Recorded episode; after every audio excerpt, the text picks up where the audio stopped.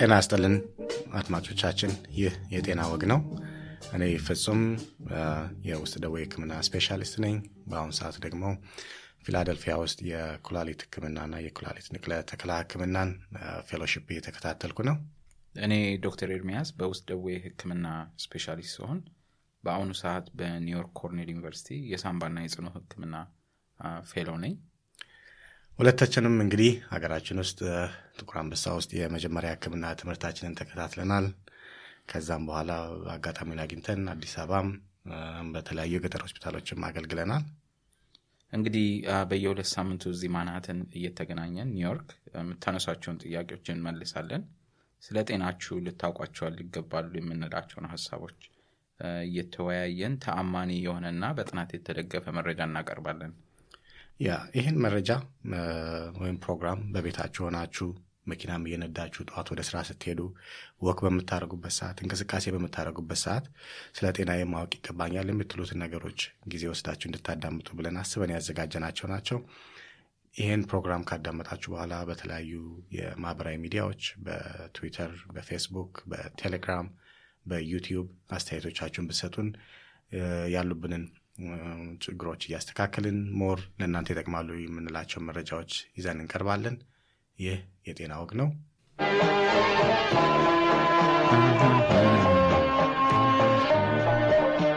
እሺ አድማጮቻችን እንግዲህ ዛሬ የምናወራው ስለ እንቅልፍ ነው። ሙዚቃችንን እንደምታዳምጡት የበዛ ወርቅ ነው። እንግዲህ ይህን የመሰለ ሙዚቃ እንዳናበላሽ ለሰዎች እየፈራን እኔ ወደው ሙዚቃ አበው ነው። እንቅልፌን ደረበተኛልኝ ያለች ነው። እንግዲህ ዛሬ የምናወራው ስለ እንቅልፍ ስለሆነ እሷም የራሷን እንቅልፍ እንድተኛ ሰውየውም የራሱን እንቅልፍ እንዲተኛ እሱ ነው ምክራችን።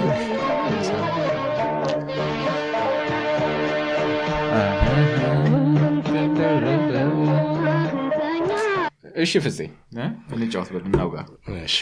አሪፍ ሙዚቃ ነው ግን። የበዛ ወርቁ ሙዚቃዎች በጣም ነው እኔ ያስተኛኛል ሙዚቃ። ፎንቃ ያለበት እኛ ጨርሰናል ተኝተን። እሺ እና ዛሬ ስለ እንቅልፍ እናወራለን ብለናል። እሺ። እንቅልፍ ምንድን ነው እንቅልፍ ምንድን ነው ቶሎ ወረወርከው ጥያቄውን። እንቅልፍ እንግዲህ የሚገርም ነገር እንስሳት በሙሉ የተወሰነ ደረጃ አይነት የእንቅልፍ ነገር አላቸው። ስለዚህ ተፈጥሯዊ የሆነ ነገር ነው። ስንተኛ ሰውነታችን ራሱን ያድሳል። ደክሞን የነበረ ሰዎች ከእንቅልፋችን ስንነቃ በጣም ደስ ብሎን ዘና ብለን ሰውነታችን ተመልሶ ነው የምንነቃው። ስለዚህ እንቅልፍ ያንን ስሜት የሚፈጥርብን ነገር ነው። በተጨማሪም በእንቅልፍ ወቅት እንግዲህ የሚመነጩ ሆርሞኖች ወይም ደግሞ ኬሚካሎች አሉ። እነዛ ሰውነታችን እንዲያድግ ሴሎች ራሳቸውን እንዲጠግኑ የሚያደርጉ ናቸው። በተጨማሪም ጭንቅላታችን ውስጥ የሚፈጠሩ መርዛማ የሆኑ ኬሚካሎች ንጥረ ነገሮች በእንቅልፍ ወቅት የሚጸዱበት ወቅት ነው። በተለይ አሁን ለምሳሌ Alzheimer's disease ምናምን የምንላቸው ነገሮች ላይ ያሉ ኬሚካሎች በእንቅልፍ ወቅት ላይ የሚጸዱ ናቸው ማለት ነው በዛም በተጨማሪ በተለይ በሰዎች ላይ መተኛት ራሱን የቻለ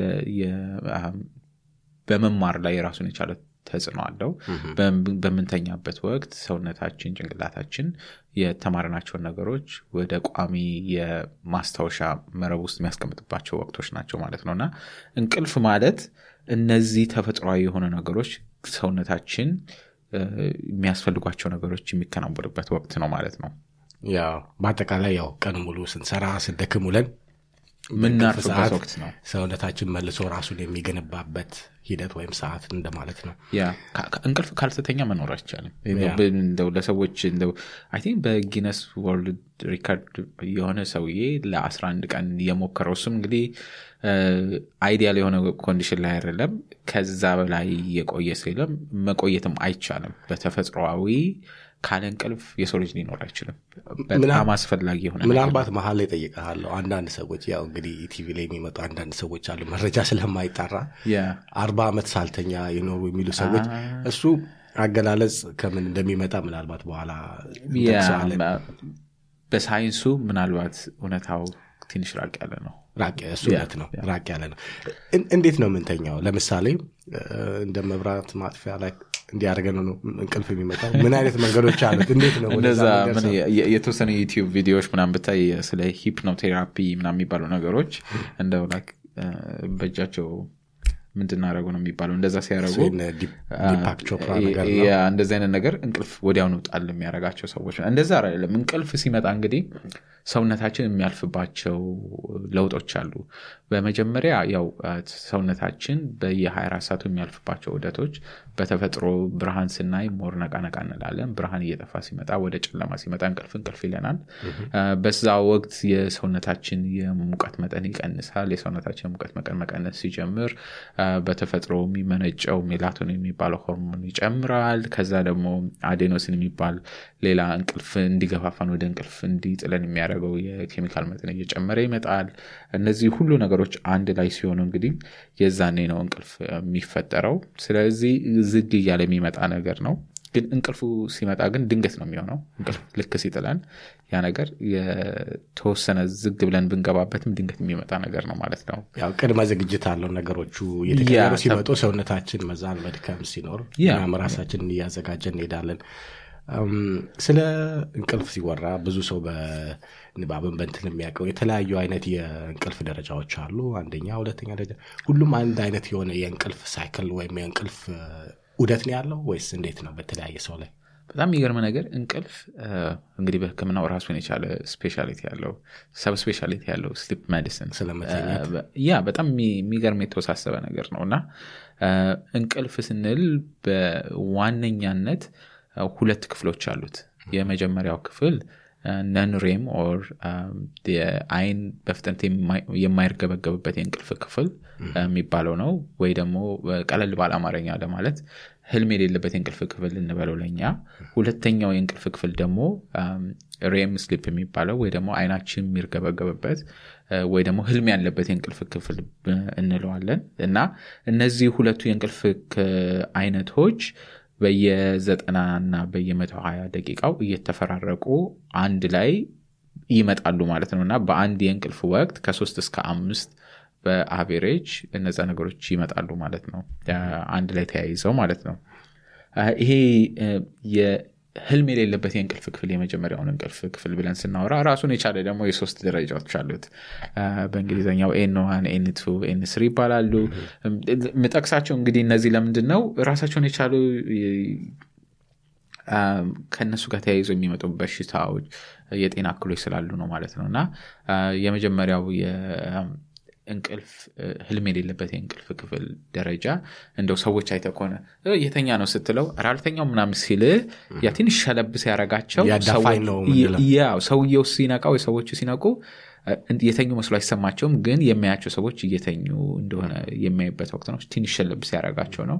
ከዛ ወደ N two ወደሚባለው ህልም የሌለበት የእንቅልፍ ክፍል ሲገቡ ደግሞ ያ ማለት ሀምሳውን በመቶ ሌሊቱን እዛ ላይ ነው የምናሳልፈው እና ጠለቅ ያለ ወደ እንቅልፍ ይገባሉ። የሰውነት የጭንቅላታቸው የአእምሮ ሞገዶች ወይም brain wave አም- አይነታቸውና መጠናቸው እየተቀየረ ይመጣል።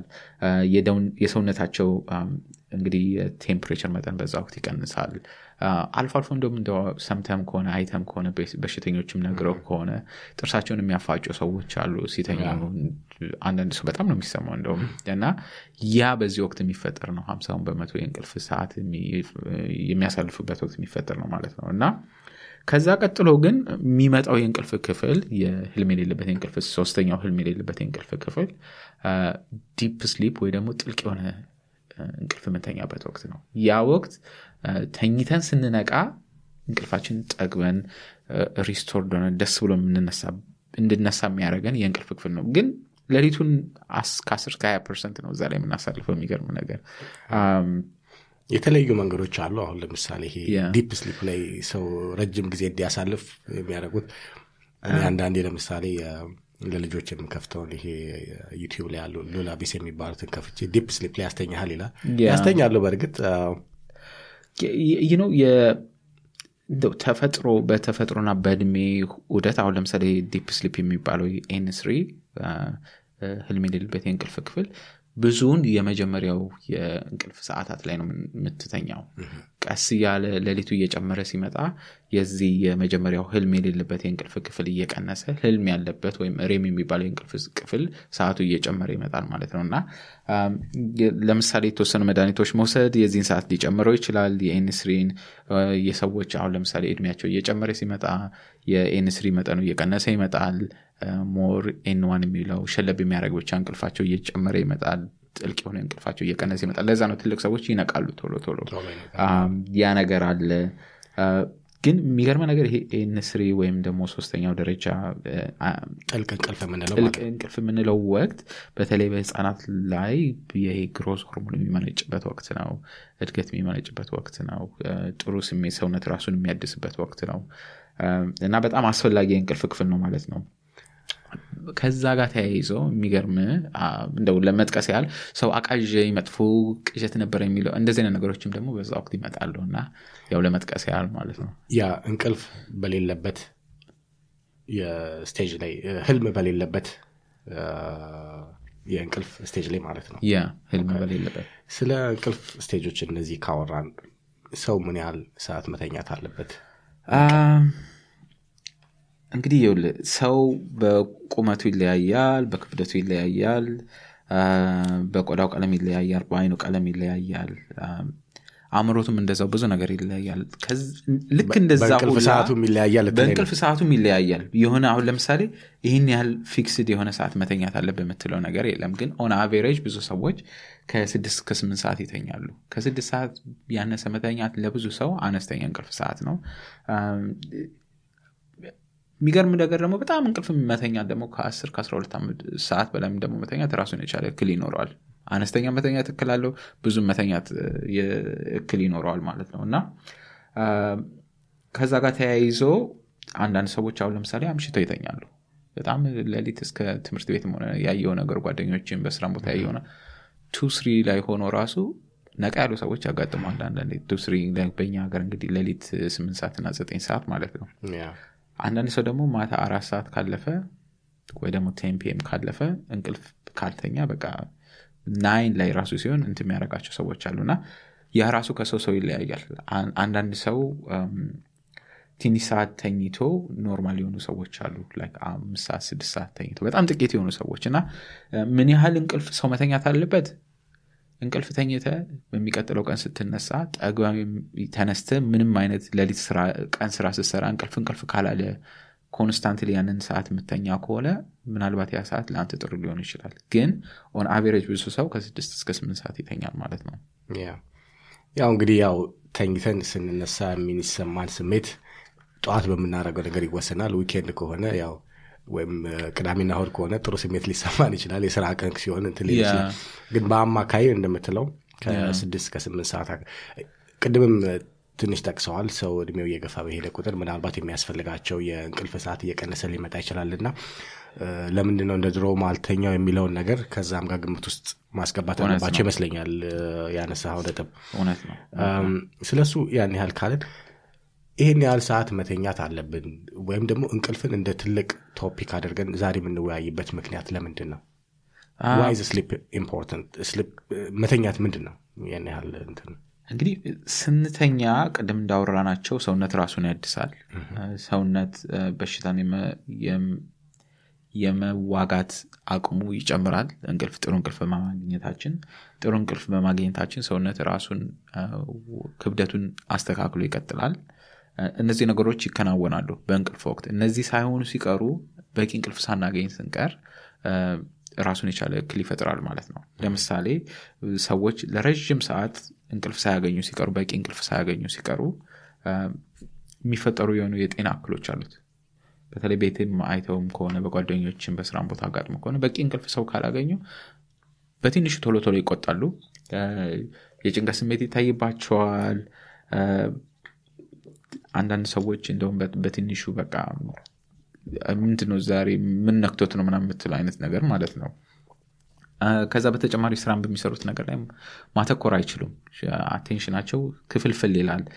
ውሳኔ ራሱ መወሰን ከባድ ነው የሚሆነው። ሰው ጥሩ እንቅልፍ ካላገኘ እና እነዛ ነገሮች even የግንኙነት ችግር ሁላ ሊፈጥር ይችላል። የ sexual የግንኙነት ችግር ሊፈጥር ይችላል። በቂ እንቅልፍ አለማግኘት ስለዚህ በቂ እንቅልፍ ማግኘት የግድ ወሳኝነት አለው። ሰውነታችን normal ሆኖ ትክክለኛ ሆኖ ስራውን እንዲያከናውን በቂ እንቅልፍ ማግኘት አለብን ማለት ነው። አሁን ለምሳሌ አንድ እንደ ምሳሌ ልስጥህና በቂ እንቅልፍ ሳናገኝ ስንቀር ሰውነታችን ላይ control አይኖረንም እና እንቅልፍ በማንፈልገውና በማንጠብቀው ሰዓት ድንገት ይመጣል። ይህ microsleep በእንግሊዝኛው የምንላቸው ማለት ነው። ድንገት ደርሰው እንቅልፍ ጣል ያረጋሃል የሚቆዩት ሶስት ሰከንድ ነው ብዙ ጊዜ ሶስት ሰከንድ ለሶስት ሰከንድ እንቅልፍ ጣል አድርጎ ነቃ ሲል አይተህም ሊሆን ይችላል train ላይ ቲቪዎችም ላይ ብዙዎቹም ነገሮች ላይ እና እነዚህ ነገሮች አደገኞች ናቸው የሚሆኑት። በተለይ አሁን ለምሳሌ ስራ ቦታ ሆኖ ሲንቀሳቀሱ ምን ሲሉ ያ ነገር አይመጣም። ትንሽ አረፍ እንዳሉ አሁን ለምሳሌ መኪና የሚነዱ ከሆነ let's say በ60 mile per hour መኪናውን እያሽከረከረ አንድ ሰው እነዚህ microsleep የሚባሉት አነስተኛ እንቅልፎች ድንገት ቢጥሉት በሶስት ሰከንድ ውስጥ 225 feet ነው ያ መኪና የሚሄደው እና አስቦ ያ curve ላይ ቢሆን ከፊቱ ሌላ መኪና ቢኖር ወይ ከፊቱ ያለው መኪና ቢቆም መኪና አደጋ ይከሰታል ማለት ነው እና በቂ እንቅልፍ አለማግኘት እንደዚህ አይነት ነገሮችን ሊፈጥር ይችላል እና መጠንቀቅ በተለይ እኛ ሀገር የመኪና አደጋ በጣም በከፍተኛ ሁኔታ ባለበት እንትን ውስጥ ስለ ቀበቶ ማሰር ስለ ሌሎች መንገድ ደህንነት ስናወራ በቂ እንቅልፍ ማግኘትም በጣም ሊተኮርበት በጣም ሊተኮርበት ይገባል። እና ብዙ ሹፌሮች እኛ ሀገር እያንዳንዱ ሰው የግል መኪና አነስተኛ ነው ያለው። ብዙ ሰው በህዝብ ትራንስፖርት ስለሚጠቀም እነዛ ሾፌሮች እነዛ የመኪና የሚነዱ ሰዎች በቂ እንቅልፍ ማግኘታቸውን እንደ ህግ እንደ እንትን መታየት ያለበት ይመስለኛል። በተለይ እንዳልከው አሁን ሶስት ሰከንድ አራት ሰከንድ ከመሪው ጀርባ የተቀመጠ ሰው እንቅልፍ ቢጥለው በእኛ ሀገር መንገድ ለብዙ አደጋ ያጋልጣል እና በጣም ትልቅ እንትን ነው። ሌሎች ነገሮችም አሉ መሰለኝ ከእንቅልፍ ማጣት ጋር ተያይዘው በተለይ ከ immunity ምንድን ናቸው? ስ ልጠቅስል ይችላሉ አሁን ለምሳሌ የእንቅልፍ በቂ እንቅልፍ አለማግኘት የልብ ችግርም ይጨምራል መቶ ስልሳ ሺህ ሰዎችን ለ18 ዓመት ተከታትሏቸው የሰሩት አንድ ጥናት እንደሚያመለክተው በየቀኑ ከስድስት ሰዓት በታች እንቅልፍ የሚያገኙ ሰዎች የደም ግፊት በሽታ ተጋላጭ ናቸው ለኮሌስትሮል በሽታ ተጋላጭ ናቸው ክብደታቸው ከበቂው በላይ ሆኖ ተገኝተዋል። እንዲሁም በተጨማሪ የደም መርጋት በልባቸውና በጭንቅላታቸው ስትሮክና የልብ መድከም ተጋላጭ ይሆናሉ በ20 percent ይጨምራል ማለት ነው በተጨማሪም ሰውነታቸው የደም ስሮች እንዲቆጡ ያደርጋል። ይሄ atherosclerosis የምንለው በእንግሊዝኛ ያ ነገር እንዲጨምር ያደርጋል እንቅልፍ ማጣት። የሚገርም ነገር የ influenza vaccine የተሰጣቸው ሰዎች እንቅልፍ በቂ ያገኙና ያላገኙ ሰዎች ላይ ሲታይ እንቅልፍ በቂ ያላገኙ ሰዎች ሰውነታቸው even ለ vaccine ኑ respond አያደረግም በቂ የሆነ ሰውነት መከላከያ ሴሎች አያመነጩም ማለት ነው። ከዛ በተጨማሪ ክብደታቸው መጠን ከበቂ በላይ ሆኖ ነው የሚገኘው ማለት ክብደት ደግሞ ከበቂ በላይ ሲሆን ስኳር በሽታ ይፈጠራል። እነዚህ ነገሮች ያጋልጣል ማለት ነው። እና በቂ እንቅልፍ አለማግኘት ራሱን የቻለ ከፍተኛ የሆነ የጤና እክል ይፈጥራል። ቅድም ስለ ሹፌሩ እና ስለ እንትኑ ስታወራ በቂ ሹፌሮች ማግኘት እንቅልፍ ማግኘት አለባቸው ስትል ሜዲካል ስኩል እያለን አንድ ጓደኛ የነገረኝ ታሪክ አለ። ወደ ገጠር ቤተሰብ ጥየቃ ሲሄድ ሹፌሩ አለ እንዲህ ሲያሸልበው እያዩ ደንግጠው ኡኡ እያሉ ከዛ ከጓደኞቹ ጋር ነበር አብረው መሄደው እና ተከፋፍለው ሹፌሩን በየተራ ማዋራት እንቅልፍ እንዳይወስደው።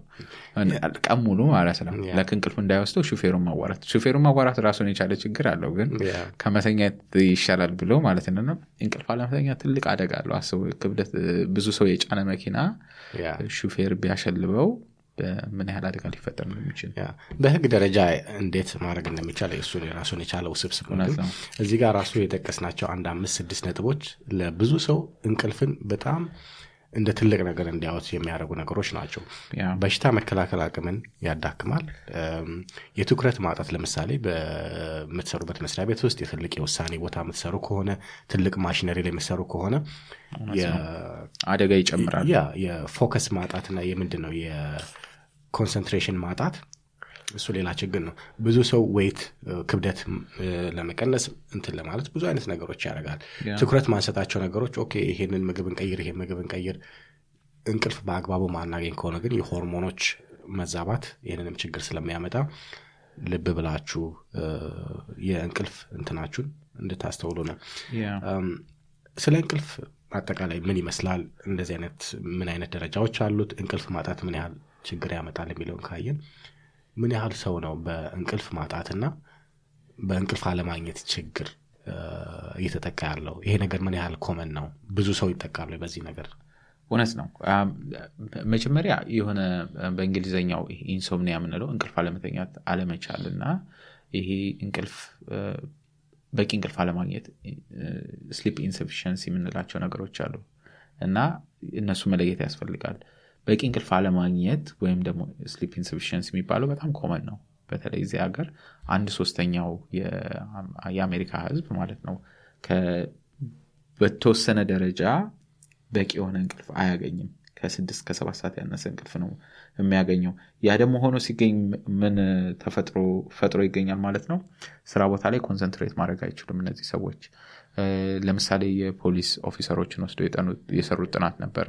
እነዚህ ፖሊስ officer ኦች በቂ እንቅልፍ ሳያገኙ ቀርተው ሲሆን ተጠርጣሪዎችን በጣም ያመናጭቃሉ ስብሰባ ይቀራሉ drive ማድረግ ላይ ችግር አለባቸው። ራሱን የቻለ የስራ እክልም ይፈጥራል የኑሮም እክልም ይፈጥራል ማለት ነው። ስራ ቦታ ችግር ሊፈጥርባቸው ይችላል ማለት ነው። እና አንድ ሶስተኛው ህዝብ ከስድስት ከሰባት ሰዓት ያነሰ እንቅልፍ ነው የሚተኛው ያ ደግሞ ያው በቤተሰብ ሁኔታ ሁለት ሶስት ስራ መስራት ይኖርባቸዋል። ችግር አለው። ለኪ ሰው ወዶ አይደለም ወደዛ ነገር የሚገባው እና የተሻለ መጠን እነዚህን ነገሮች ግን ማወቅ ለወደፊቱ life ን plan ለማድረግ ያግዛል ማለት ነው።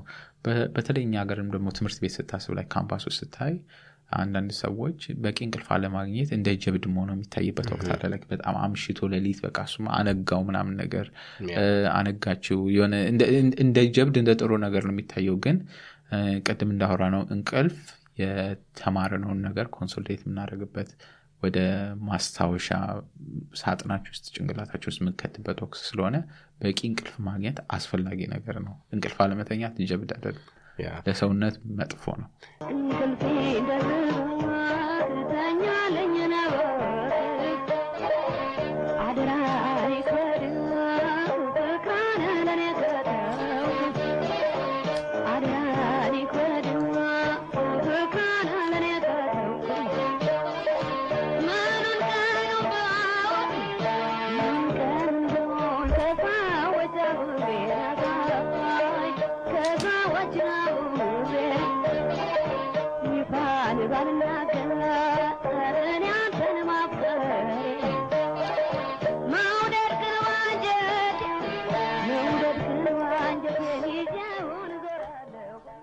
እስቲ ፍፄ ስለ አንዳንድ ሰው እንግዲህ ጥያቄም የደረሰን ነገር ስለሆነ ማለት ነው።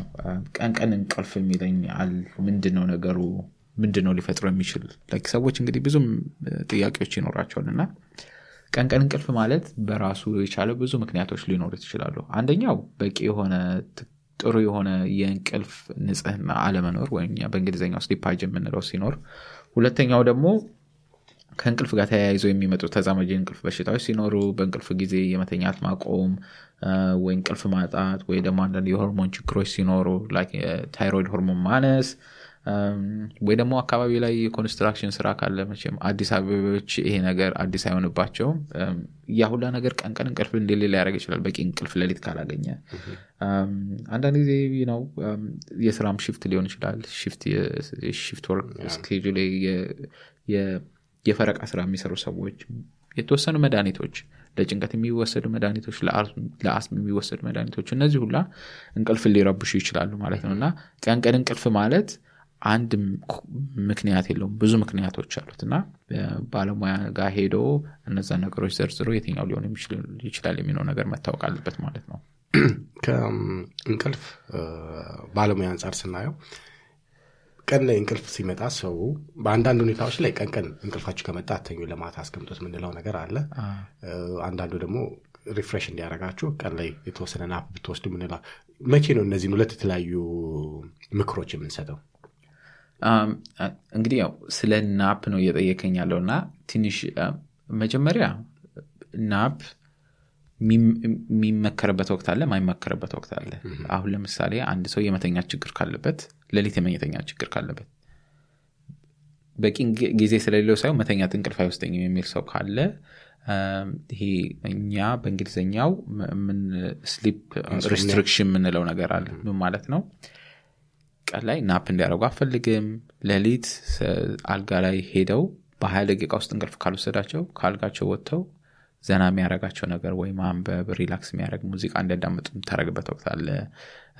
እንደዚህ አይነት ሰዎች ላይ nap እንዲያደርጉ አፈልግም ምክንያቱም ቀን መተኛት ሌሊት እንዳይተኙ ነው የሚያደረጋቸው በተቃራኒው ደግሞ ሌላ ከፈረቃ ስራ ጋር ተያይዞ የሚመጣ የእንቅልፍ ችግር ያለባቸው ሰዎች ደግሞ በዛ በሚሰሩበት ወቅት ላይ nap እንዲያደርጉ ደግሞ ትፈቅድላቸዋለህ ያ የተወሰነ ደረጃ ያላቸውን እንቅልፍ እንቅልፍ የማለት ስሜት ሊያገዛቸው ስለሚችል ማለት ነውና nap ማድረግ ከእንቅልፍ በሽታ ጋር በተያያዘ recommend የሚደረግባቸው ሰዎች አሉ recommend የማይደረግባቸው ሰዎች አሉ። ይሄ አርጉ አታርጉ የሚባሉ ለጀነራል ለሆነው ሰው ግን በአጠቃላይ nap ማድረግ የሚፈልግ ሰው it's okay nap ማድረግ ግን ከ30 ደቂቃ ያልበለጠ nap ማድረግ ጥሩ ነው። ብዙ ጊዜ 20 ደቂቃ ፕላን ማድረግ ጥሩ ነው።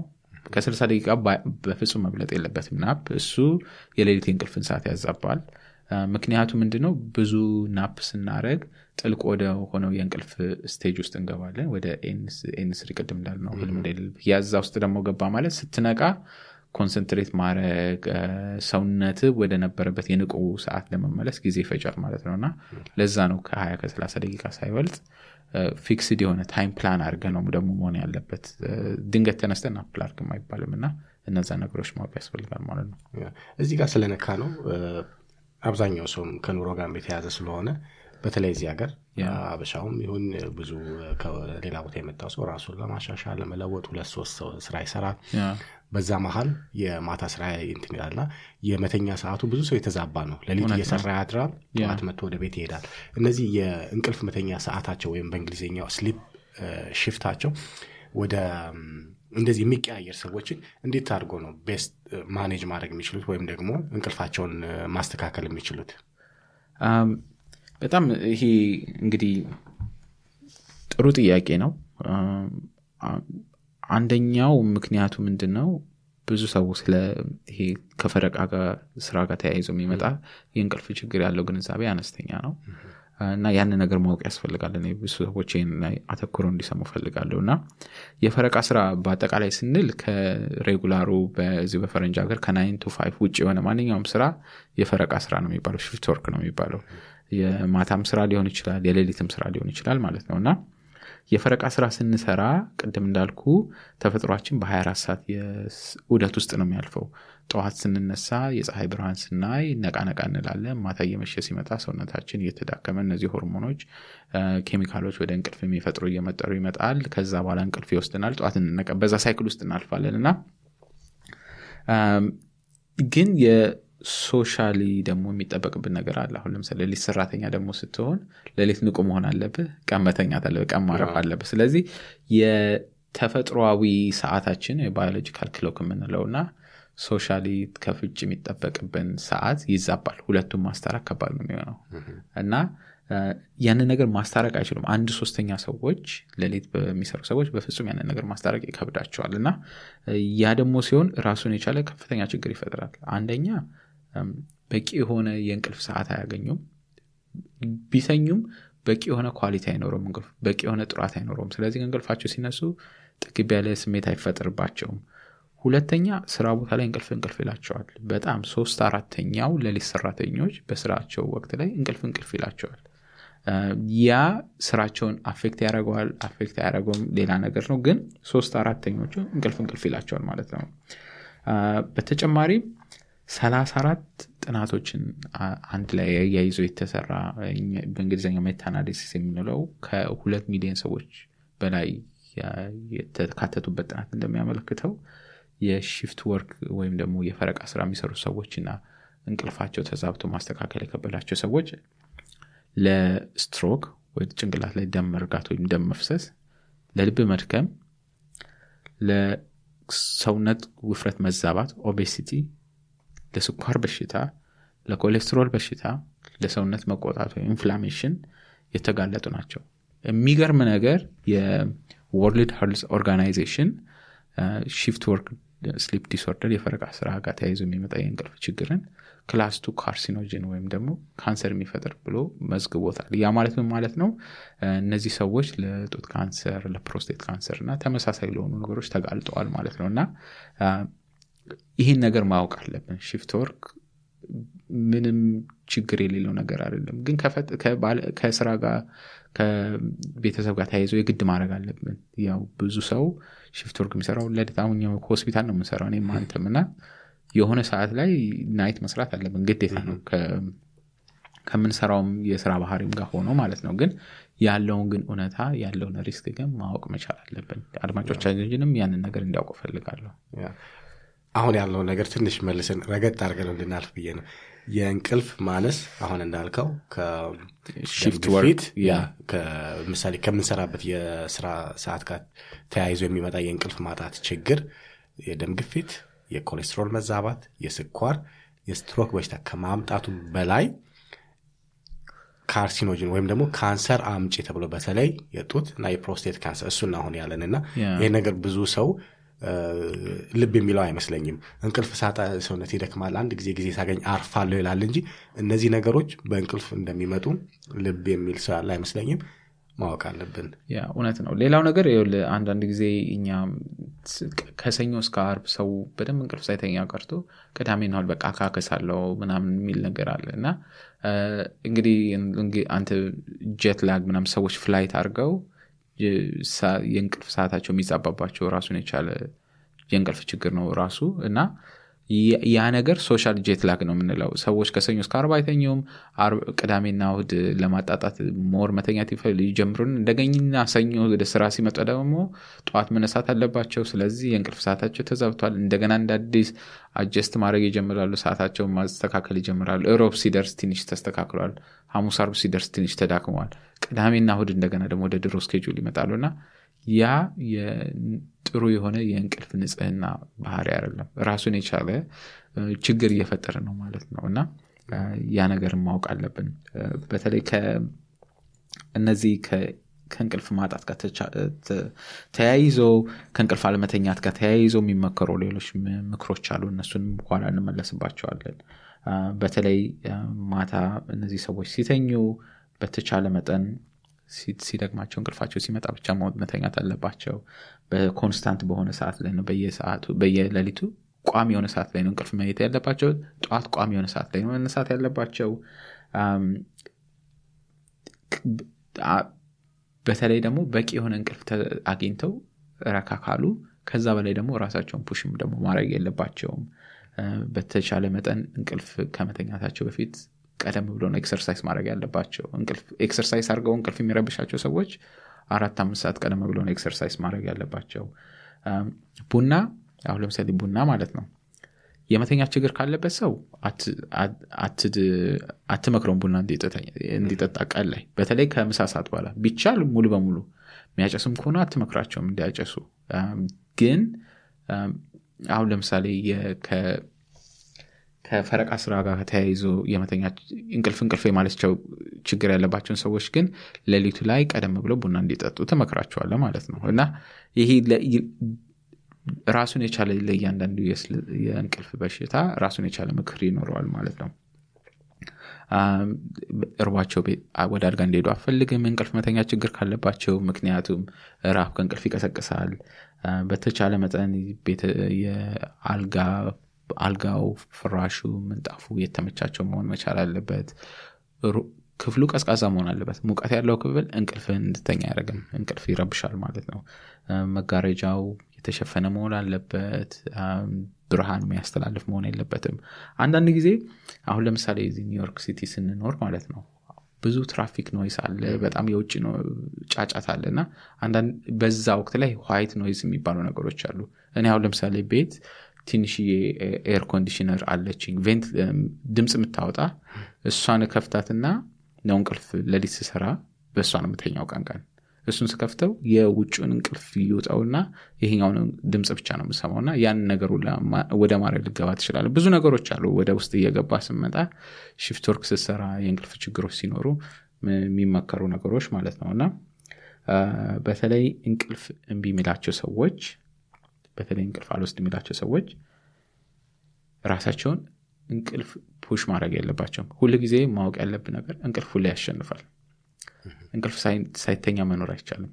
ስለዚህ ሀያ ደቂቃ ለመተኛት ይሞክራል። እምቢ ወጥተው ዘና ማለት መሞከር በተቻለ መጠን ከ bedroom ውስጥ ቲቪ ማውጣት ኤሌክትሮኒክስ ነገር የከባድ ነው የሚሆነው። ሁሉም ስልኩን አቅፎ ነው የሚተኛው። alarm ኡ ራሱ ስልኩ ላይ ነው ያለው እና ያንን ነገር ማውጣት በተቻለ መጠን እንደውም በጣም ያሳቀኝ ነገር ይሄንን የዛሬ ሁለት ዓመት ምናምን ነው እንግዲህ አንድ ሐኪም የስሊፕ ሐኪም ሲያስተምሩን የነገሩኝ ነገር ነው። እና መጨነቅ ለበሽተኛ ሲያስተምሩ ነው መጀመሪያ ነው በዛው የተማርኩትና መጨነቅ ካለባችሁ ቀድማችሁ ተጨነቁ። አልጋ ውስጥ ከመሄዳችሁ በፊት የሚያስጨንቃችሁ ነገር ሊስታወት አድርጎና ቀድማችሁ ተጨነቁ። አልጋ ውስጥ ከገባችሁ እንዳትጨነቁ ጭንቀት በፕሮግራም የሚመጣ ከሆነ ማለት ነው።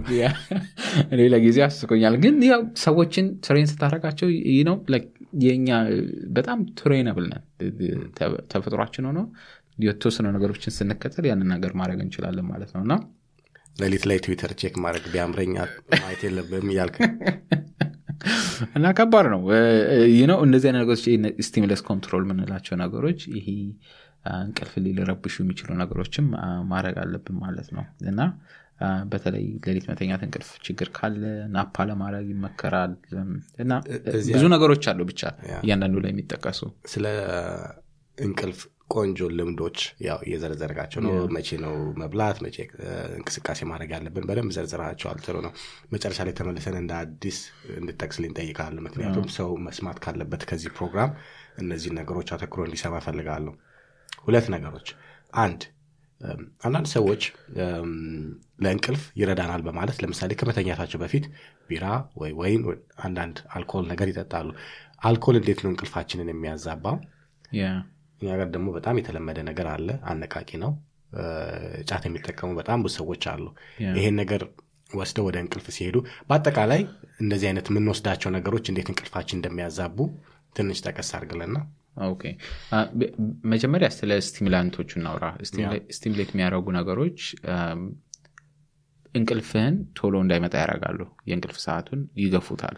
እና ደርሶ ግን የነዛ effect ኦች ደግሞ ሲጠፋ ቶሎ እንቅልፍ ሊጥል ይችላል። ችግሩ ምንድን ነው constant የሆነ የእንቅልፍ cycle አይኖርህም። የተዛባ የእንቅልፍ cycle ነው የሚኖርህ። 24 ሰዓት ቅድም እንዳወራ ነው ሰውነታችን በተፈጥሮ የሚወስዳቸውን የብርሃን የጨለማ የ temperature እነዚህ ነገሮችን clock ን confuse ያደርጉታል ማለት ነው። እና ረዥም ሰዓት ሱስ ያላቸውን even ቡና ለረዥም ጊዜ መጠቀምና እንቅልፍ መተኛ ችግር ካለበት ሰው ቡና እንዳይጠጣ ነው የምታደርገው። ምክንያቱም even ቡና መጠጣት የእንቅልፍ አለመተኛ ችግር insomnia ይፈጥራል ማለት ነው። እና stimulant ኦች መጠቀም እዚህ ሀገርም substance use disorder ኦች ብዙዎቹ የእንቅልፍ አለመተኛ ችግርንም በቂ እንቅልፍ አለማግኘትንም ይፈጥራሉ ማለት ነው። እና እነዛን ይፈጥራሉ።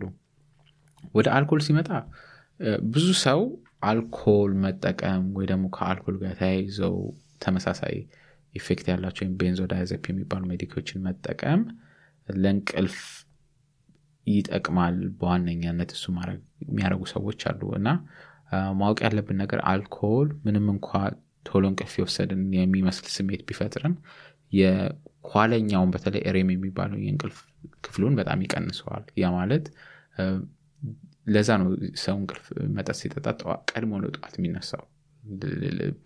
በተቃራኒው ማለት ነው ረዥም ሰዓት መተኛት ትት ቀድሞ ነው ጠዋት የሚነሳው እና ያንን ነገር አፌክት ያደርጋል በቂ እንቅልፍ አታገኝም። በቂ እንቅልፍን ባለማግኘት እንቅልፍ ሰዓት ይዛባል። በተጨማሪም ደግሞ አልኮል በመጠቀም ብቻ ራሱን የቻለ substance use disorder ኡ ራሱ እንቅልፍ ያለመተኛት ችግር ይፈጥራል። in long run ሰውነት ያንን ነገር adapt ያደርጋል more አልኮል ስሰጠው ያንን ነገር adapt ያደርጋል። የሰውነት ኬሚካል መጠኖች ይዛባሉ። ስለዚህ ራሱን የቻለ ችግር ይፈጥራል። ስለዚህ አልኮል መጠቀም የእንቅልፍ ችግርንም ይፈጥራል። የእንቅልፍ ኡደት መዛባትንም ይፈጥራል። የእንቅልፍ አለመተኛትንም ችግር ይፈጥራል። ስለዚህ ብዙ ነገር ነው የሚፈጥረው ማለት ነው። ሰዎች አስቀድመው መጀመሪያ ይሄ early sleeping time ኡ በዛ መሸወድ የለባቸውም። ምክንያቱም አጠቃላይ sleep cycle ኡን ያዛባዋል። in long run ደግሞ ራሱን የቻለ እክል አለው ማለት ነው። እና በተቻለ መጠን even መተኛት ለማይችሉ ሰዎች አሁን ለምሳሌ insomnia እንቅልፍ መተኛት የማይችሉ ሰው የመተኛት ችግር ያለባቸው ሰዎች መድኃኒቶች የሚመከሩት ለ short term ነው። up to six weeks ምናምን ለረጅም ጊዜ መድኃኒት መስጠት ጥቅም የለውም ወይ ደግሞ ጉዳቱ ነው የሚያመዝነው። እና ለእንደዚህ አይነት ሰዎች even cognitive behavioral therapy CBTI የሚባል training ለ insomnia የሚሰጣቸው ነገር አለ። እሱ ነው more effective የሆነው። ሁለት ዓመት ተከታትለው ሳያቸው ለአመታት ተከታትለው ሳያቸው ያ ነው more effective የሚሆነው። ጥሩ የሆነ የእንቅልፍ ንጽህና መጠበቅ የ sleep hygiene ቅድም ያለናቸው የጠቀስናቸው ነገሮች አላስፈላጊ የሆኑ የእንቅልፍ እንቅልፍን ሊያመጡ የሚችሉትን ነገሮች avoid ማድረግ ቅድም እንዳልኩ እነዛን የዘረዘርኳቸው ነገሮች ማድረግ ነው ብዙ ጥቅም ያለው ማለት ነው። እና ሰው አድማጮቻችን ያንን እንዲያተኩሩና እንዲያዳምጡ እንፈልጋለን ማለት ነው። በጣም ጥሩ። ሌላ እዚህ ጋር ጠቅሰን እንዴት የምንፈልገው ስለ እንቅልፍ ሃይጂን ስለ እንቅልፍ ጥሩ ልምድ ምንድን የሚሉትን እንትን ብለን ከእንቅልፍ ከህክምና ወይም ደግሞ ከአንዳንድ ህክምና ችግሮች ጋር ተያይዘው የሚመጡ የእንቅልፍ ችግሮች ምንድን ናቸው? በተለይ ከውፍረት ጋር ተያይዘው የሚመጡ እንቅልፍን የሚያዛቡ እንትኖች አሉ ህክምና የሚያስፈልጋቸው ነገሮች አሉ። ዋነኛው ችግሩ እንቅልፉ ሳይሆን ሌላ የህክምና ችግር ይኖርና ግን እንቅልፍን ተደራቢ ችግር እንዲሆን የሚያደርጉ ነገሮች አሉ። እነዛ ላይ ያው ቅድም ስንጠቅሳቸው የነበሩ የሆርሞን ችግሮች የእንቅልፍ ችግር ሊፈጥረው ይችላሉ። ለምሳሌ ካንሰር ያለባቸው በሽተኞች በህመም ምክንያት እንቅልፍ ላይኖራቸው ይችላል።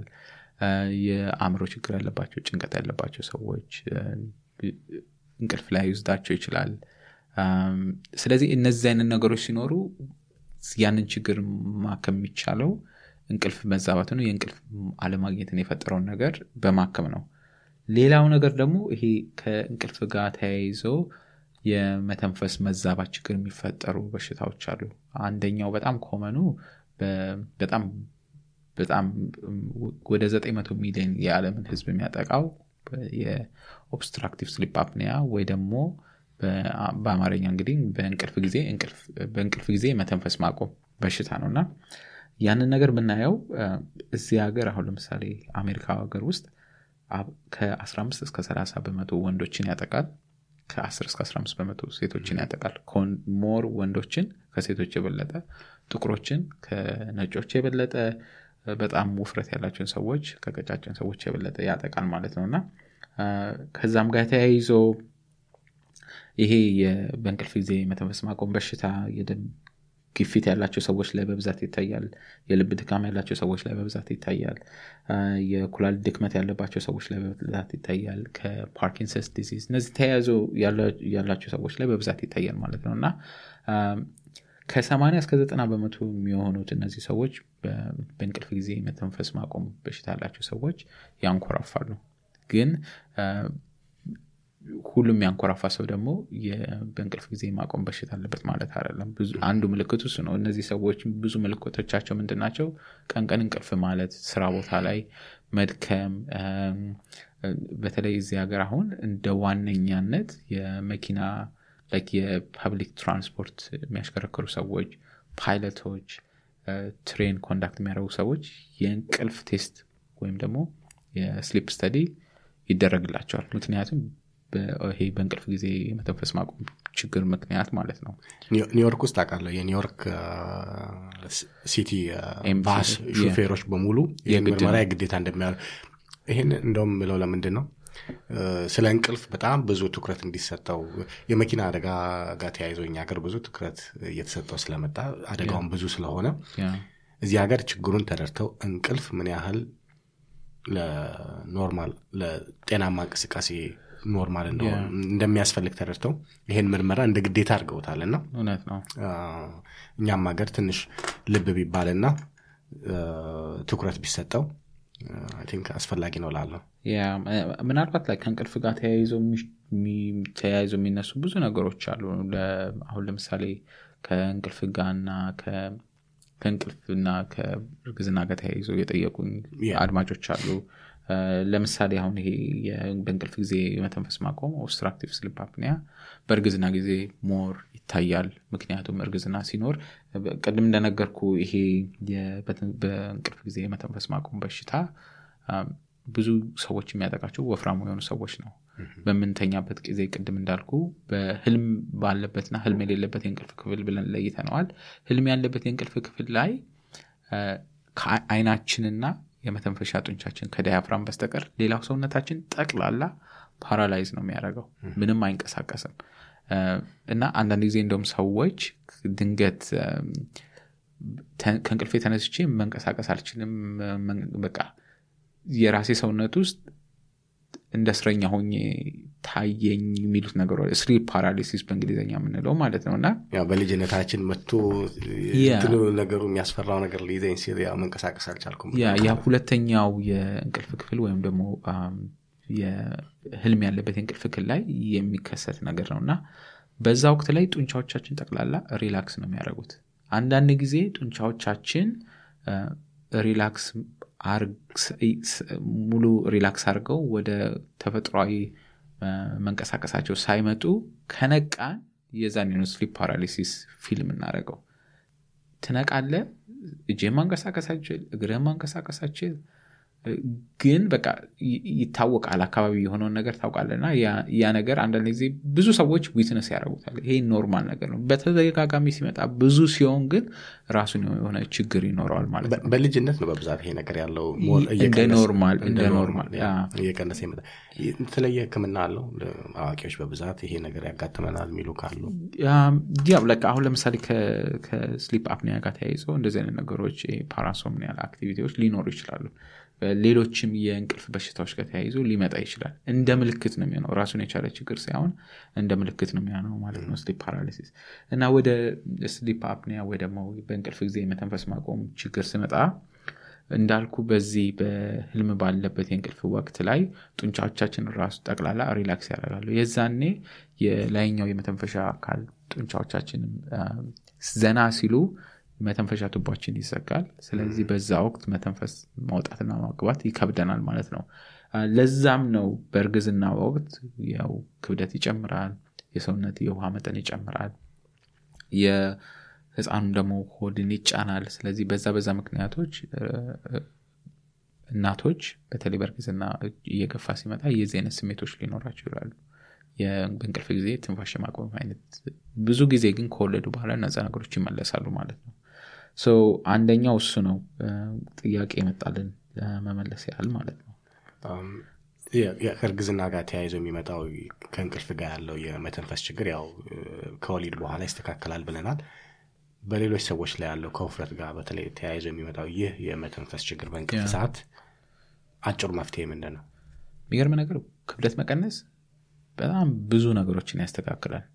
በተለይ እዚህ ሀገር ይሄ ባሪያትሪክ ሰርጀሪ የጨጓራቸውን መቋጠር ወይም ቆርጦ ማውጣት ወይ ጨጓራ ላይ ባሉን መጨመር ብዙ አይነት ህክምና አለው። ይሄ የኦቤሲቲ ሜዲሲን የውፍረት ህክምና እንደዛ የተደረገላቸውና ብዙ ክብደት የቀነሱ ሰዎች ይሄ በእንቅልፍ ጊዜ ትንፋሽ ማቆም obstructive sleep apnea ቸው ብዙዎቹ ይስተካከላል።